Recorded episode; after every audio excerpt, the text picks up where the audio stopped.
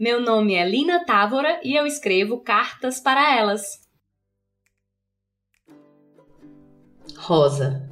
Você caminha pelas relações numa busca pelo que é verdadeiramente seu. Por isso, não há um aprofundamento em nenhuma delas. Passamos por elas. O que importa é você. O que você doa e o que você recebe de cada uma. Estão lá os homens que orbitam a sua vida, pai, pai biológico, irmão, marido e amante. Cada um parece trazer mais vazios do que preenchimentos. Entre aquela tribo de homens amontoados na psique da mulher, cujos membros são chamados pelos junguianos de ânimos. Não brinquem com os fantasmas, fantoches do meu pai, você fala para as suas filhas, confundindo palavras e revelando sentimentos os homens de sua vida parecem mesmo etéreos.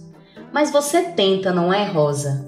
Você tenta alcançar as verdades, ou pelo menos versões delas. Você está cansada do que é superficial e da farsa, diferente do seu pai, que desvia da verdade deliberadamente, porque é assim que ele sabe viver. Você, Rosa, cutuca as histórias, as suas histórias, sem medo do que pode descobrir.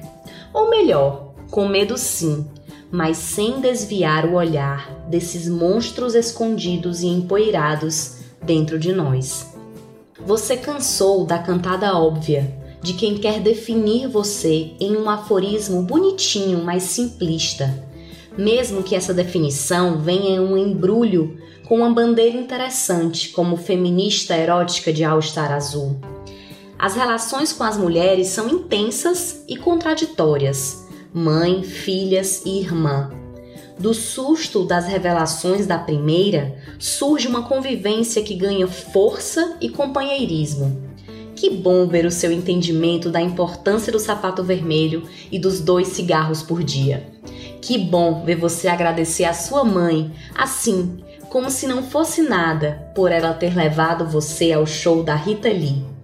Se viver é melhor que sonhar, você traz da memória uma vivência compartilhada e agradece por isso.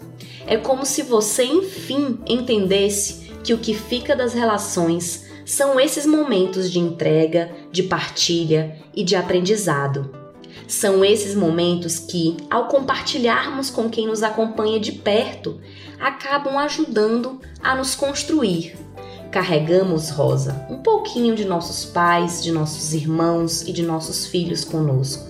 Deve ter sido duro encarar a comparação da sua relação com sua mãe e da sua com sua filha mais velha. É preciso romper esse ciclo de desconhecimento e afastamento entre mãe e filha, Rosa. E você compreende isso. Em relação a Caru, sua irmã, ouça o seu pedido e deixe ainda mais a caretice de lado. Sua mãe aconselha você a aprender a transgredir. A compreensão do que é transgressão para você, Rosa, é o que faz você achar o seu caminho. Se para sua mãe foi o encontro vivido em um congresso em Cuba, para você parece ser algo ainda mais íntimo, profundo e banal ao mesmo tempo. Na sua trajetória, você oscila entre a exterioridade e a interioridade, e nesse caminho vai rompendo barreiras imaginárias dos dois espaços.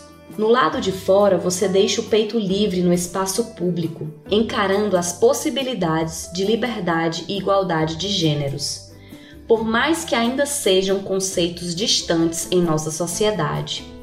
Em casa, você joga seu all-star no lixo encara o seu marido e revela os sentimentos por outra pessoa. No espaço da casa materna, com suas plantas e livros, também está uma parte de sua história, e é ali que podemos sentir uma transformação do almoço familiar inicial tão cheio de rixas e alfinetadas.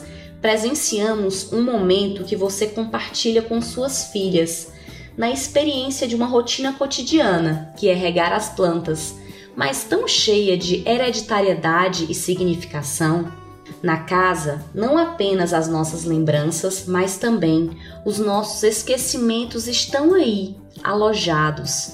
Já bem falou o bachelar. Então, Rosa, às vezes, a maior transgressão pode ser banal, cotidiana, porém libertadora. É preciso para isso enfrentarmos e, inclusive, atendermos ao chamado dos nossos medos.